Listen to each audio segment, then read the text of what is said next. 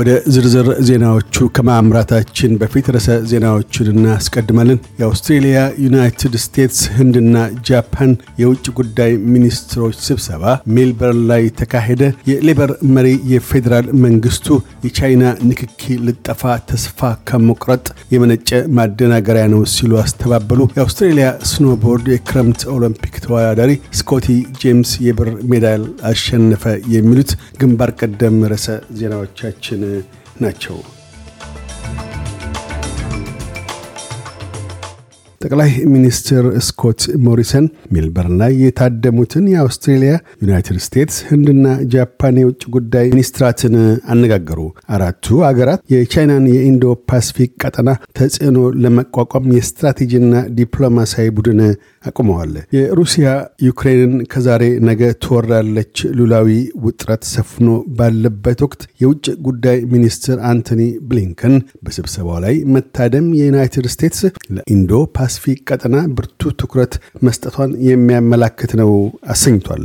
አቶ ሞሪሰን ለውጭ ጉዳይ ሚኒስትሮቹ የጸጥታ የምጣኔ ሀብትና ሌሎች አደጋዎች ተደቅነው ባለበት ወቅት ለጋራ እሴቶች አብረው መቆማቸውን እንደሚያደንቁ ገልጠዋል። በአራትዮሹ ስብሰባ ወቅት የኮቪድ-19 ክትባቶች ስርጭት የረድኤት ድጋፍ፣ የአደጋ እገዛ፣ የባህር ኃይል ጸጥታ፣ ጸረ ሽብር፣ የአየር ንብረት ለውጥ፣ የሳይበር ደህንነትና የማይንማር በወታደራዊ አገዛዝ ስር የመውደቅ አንደኛ ዓመት የመነጋገሪያ ዋነኛ አጀንዳዎች ነበሩ። ጃፓን የሚቀጥለውን የሜይ የአራትዮሽ ስብሰባ አስተናጋጅ አገር ሆና ተሰይማለች።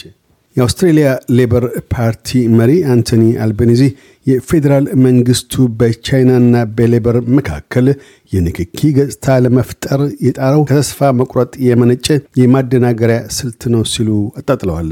የመከላከያ ሚኒስትር ፒተር ዳትን ትናንት ሐሙስ ፓርላማ ውስጥ አቶ አልቤኒዚ ለመጪው አገራዊ ምርጫ የቻይና ተመራጭ እጩ እንደሆኑ የጸጥታ ምክር ተቀብያለሁ ያሉ ቢሆንም ከፓርላማ ውጭ በሰጡት የራዲዮ ቃለ ምልልስ ግና አባባላቸውን አለሳልሰዋል። ይሁንና የናይን ጋዜጦች የቻይና የስለላ መረብ የኒው ሳውዝ ዌልስ ሌበር እጩዎችን ለመቅረብ ሙከራ አድርጎ እንደነበረ ዘግበዋል። ሆኖም አቶ አልቤኒዚ ከአውስትሬሊያ የጸጥታና መረጃ ድርጅት ዋና ዳይሬክተር ጋር በተናገሩበት ወቅት በአንድም የሌበር እጩ የምክር ቤት አባል ላይ ስጋት የሌለ መሆኑን እንደገለጡላቸው ሲናገሩ መንግስት በአሁኑ ወቅት ጨንቆ ያለ ከመሆኑ የተነሳ ማዘናጊያ እንደሚሻ ረዳለሁ።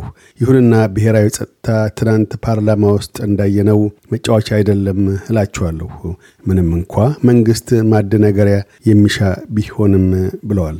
ይህ በእንዲህ እንዳለም የአውስትሬልያን ጋዜጣ ለህትመት ባበቃው ሪፖርቱ ላይ ጠቅላይ ሚኒስትር ስኮት ሞሪሰን ሰኞ ዕለት ለካቢኔ አባላቶቻቸው ሃይማኖት ረቂቅ ድንጋጌያቸውን የፓርቲ አባላቱ ድጋፋቸውን ከቸሯቸው የሙስና ኮሚሽን ማቋቋሚያ ረቂቅ ድንጋጌያቸውን ከመደርደሪያ እንዳያወጣ እንደሚያቆዩት ለማግባባት ጥረው እንደነበር ለህትመት ማብቃቱ ጠቅላይ ሚኒስትሩን ይበልጡኑ ጎርቷል። ከካቢኔው አፈትልኮ የወጣ ነው በሚል ለህትመት የበቃው ሪፖርት ላለፉት ሁለት ሳምንታት በተለያዩ አቅጣጫዎች አመራራቸው ወከባ ገጥሞት ላሉት ጠቅላይ ሚኒስትር ተጨማሪ ተግዳሮት ሆኖ ቀርቧል። ይሁንና የፌዴራል ጤና ሚኒስትር ግሬግ ሃንት በሪፖርትነት የቀረበው ከካቢኔ ሾልኮ የወጣ መረጃ እንዳልሆነ አስተባብለዋል። አንድ አዲስ የወጣ የሪፖርት እንደሚያመለክተው ከሆነ በአውስትራሊያውያን ወንዶችና ሴቶች መካከል ያለው የክፍያ ክፍተት አሁንም ድረስ እንዳልጠበበና በዓመት የ25800 ዶላርስ ልዩነት ያለ መሆኑ ታውቋል። ይህንኑ ተከትሎ የአውስትራሊያ ሰራተኞች ማህበር ምክር ቤት የፌዴራል መንግስቱ የክፍያ ክፍተቱን ለማጥበብ የፖሊሲ ለውጥ አላደረገም ወይም ረቂቅ ድንጋጌን አላሰናዳም በማለት ወቀሳ አቅርቧል። የኖቫቫክስ ኮቪድ-19 ክትባት ከሰኞ ፌብርዋሪ 14 ጀምሮ አውስትራሊያ ውስጥ ለክትባትነት መዋል ይጀምራል። ቀደም ሲል ጥቅም ላይ ለማዋል ተይዞለት የነበረው ጊዜ ፌብርዋሪ 21 የነበረ ቢሆንም የፌዴራል መንግስቱ ወደ ፌብርዋሪ 14 አቅርቦታል። ይህ በእንዲህ እንዳለም ምዕራብ አውስትራሊያ ውስጥ 51 ሰዎች በኮቪድ-19 ተይዘዋል። በትናንትና ዕለት በቫይረስ መጠቃታቸው ተመዝግቦ የነበረው 37 ሰዎች ብቻ ነበረ። በአሁኑ ወቅት በክፍለ ሀገሪቱ 99 ሰዎች በቫይረስ ተጠቅተው ይገኛሉ። ምዕራብ አውስትራሊያ ውስጥ ዕድሜያቸው 12ና ከዚያ በላይ የሆኑ 94 ፐርሰንት ነዋሪዎች የሁለት ዙር ክትባቶችን የተከተቡ ሲሆን 49 ፐርሰንት የሦስተኛ ዙር ክትባት ተከትበዋል። ቪክቶሪያ ውስጥ በቫይረስ ተጠቅተው ሆስፒታል የሚገኙ ሰዎች እየቀነሰ በመምጣቱ ሳቢያ ከሰኞ February 14 ጀምሮ ተጥሎ የነበረው ቡናማ ኮድ ይነሳል። በዚህም ሳቢያ አስቸኳይ ያልሆኑ ተጨማሪ ቀዶ ሕክምናዎችም ከሰኞ ጀምሮ ከ50 ፐርሰንት ወደ 75 ፐርሰንት ከፍ ብለው መስጠት ይጀመራል። አውስትሬሊያዊው ስኮቲ ጄምስ በቤጂንግ የክረምት ኦሎምፒክ snowboard ሁለተኛ ስፍራ በመያዝ የብር ሜዳል አሸናፊ ለመሆን በቅቷል። ጃፓናዊው አዩሙ ሂራኖ የወርቅ ሜዳል ባለቤት ሆኗል። የስኮቲ ጄምስን የብር ሜዳል ጨምሮ አውስትራሊያ አንድ የወርቅና አንድ የነሐስ ሜዳሎችን በቤጂንግ ኦሎምፒክ አግኝታለች።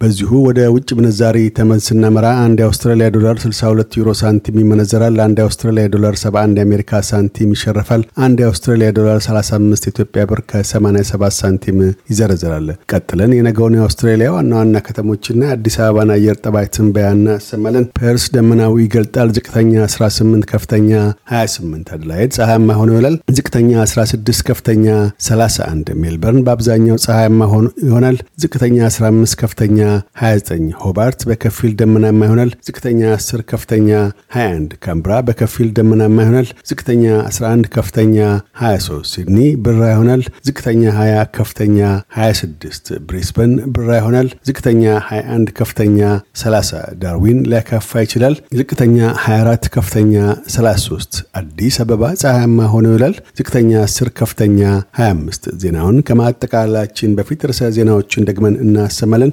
የአውስትሬሊያ ዩናይትድ ስቴትስ፣ ህንድና ጃፓን የውጭ ጉዳይ ሚኒስትሮች ስብሰባ ሜልበርን ላይ ተካሄደ። የሌበር መሪ የፌዴራል መንግስቱ የቻይና ንክኪ ልጠፋ ተስፋ ከመቁረጥ የመነጨ ማደናገሪያ ነው ሲሉ አስተባበሉ። የአውስትሬሊያ snowboard የክረምት ኦሎምፒክ ተወዳዳሪ ስኮቲ ጄምስ የብር ሜዳል አሸነፈ። የሚሉት ግንባር ቀደም ርዕሰ ዜናዎቻችን ነበሩ። እያደመጡ የነበረው የኤስቢኤስ አማርኛ ፕሮግራምን ነበር። የፕሮግራሙን ቀጥታ ስርጭት ሰኞና አርብ ምሽቶች ያድምጡ። እንዲሁም ድረገጻችንን በመጎብኘት on demand እና በኤስቢኤስ ሞባይል app ማድመጥ ይችላሉ። ድረገጻችንን ኤስቢኤስ ዶት ኮም ዶት ኤዩ አምሃሪክን ይጎብኙ።